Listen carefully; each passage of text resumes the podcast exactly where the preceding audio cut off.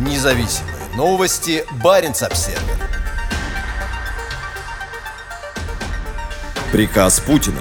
Арктические проекты нельзя откладывать из-за санкций. У нас есть все ресурсы и все возможности, чтобы быстро найти альтернативные решения, сказал Путин участникам совещания по развитию арктической зоны. Президент призвал максимально ускорить работу как над текущими, так и над перспективными проектами и планами, связанными с Арктикой. С учетом разного рода внешних ограничений и санкционного давления, всем проектам и планам, связанным с Арктикой, нам необходимо уделять особое внимание, не откладывать их, не сдвигать вправо, а напротив, на попытки сдержать наше развитие, мы должны ответить максимальным наращиванием темпов работы, как по текущим, так и по перспективным задачам, подчеркнул Путин. В Арктике добывается значительная часть российской нефти, газа и минеральных ресурсов. Ряд реализуемых крупных промышленных проектов, таких как Арктик СПГ-2 и Восток Ойл зависят от судоходства по Северному морскому пути. Регион, в последние годы ставший одним из основных приоритетов работы российского правительства, теперь столкнется с серьезным экономическим спадом. Вскоре после российского вторжения в Украину частная газовая компания «Новотек», являющаяся основным акционером Ямал-СПГ и будущего Арктик-СПГ-2, заявила, что проект находится под угрозой, так как из-за западных санкций в отношении российских банков остановилось выделение необходимых средств. «Новотек» полностью зависит как от инвестиций, так и технологий своих зарубежных партнеров. И в итоге компании теперь, возможно, придется остановить реализацию Arctic SPG-2. Поскольку Европа хочет сократить потребление российских энергоносителей, приоритетом для Кремля становятся поставки на азиатские рынки. Баренц Обсервер уже писал о больших сложностях в Мурманске, где образуется очередь из железнодорожных вагонов и танкеров с нефтью для дальнейшей отправки на европейские рынки. Огромные последствия будет иметь и принятая ЕС на прошлой неделе решение об ограничении импорта угля из России, так как Мурманск является одним из крупнейших портов по объемам экспорта российского угля.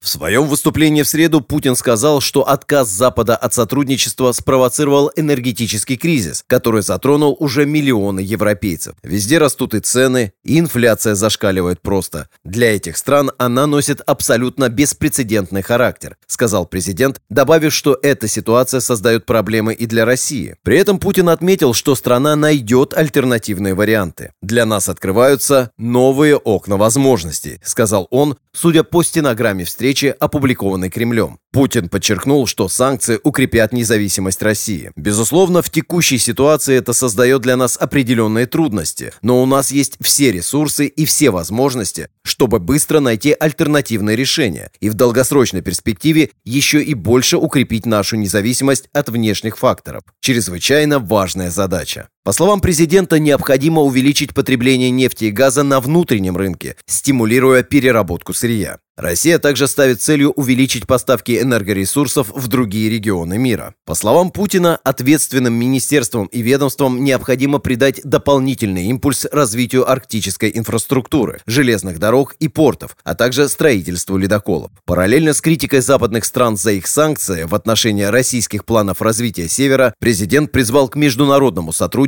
с неарктическими государствами. Подчеркну, что Россия открыта для совместной работы со всеми заинтересованными партнерами в рамках и текущих, и будущих программ и проектов в Арктике, сказал Путин. Здесь всем достаточно будет работы, сказал глава государства по видеосвязи из президентского бункера своим преданным слушателям.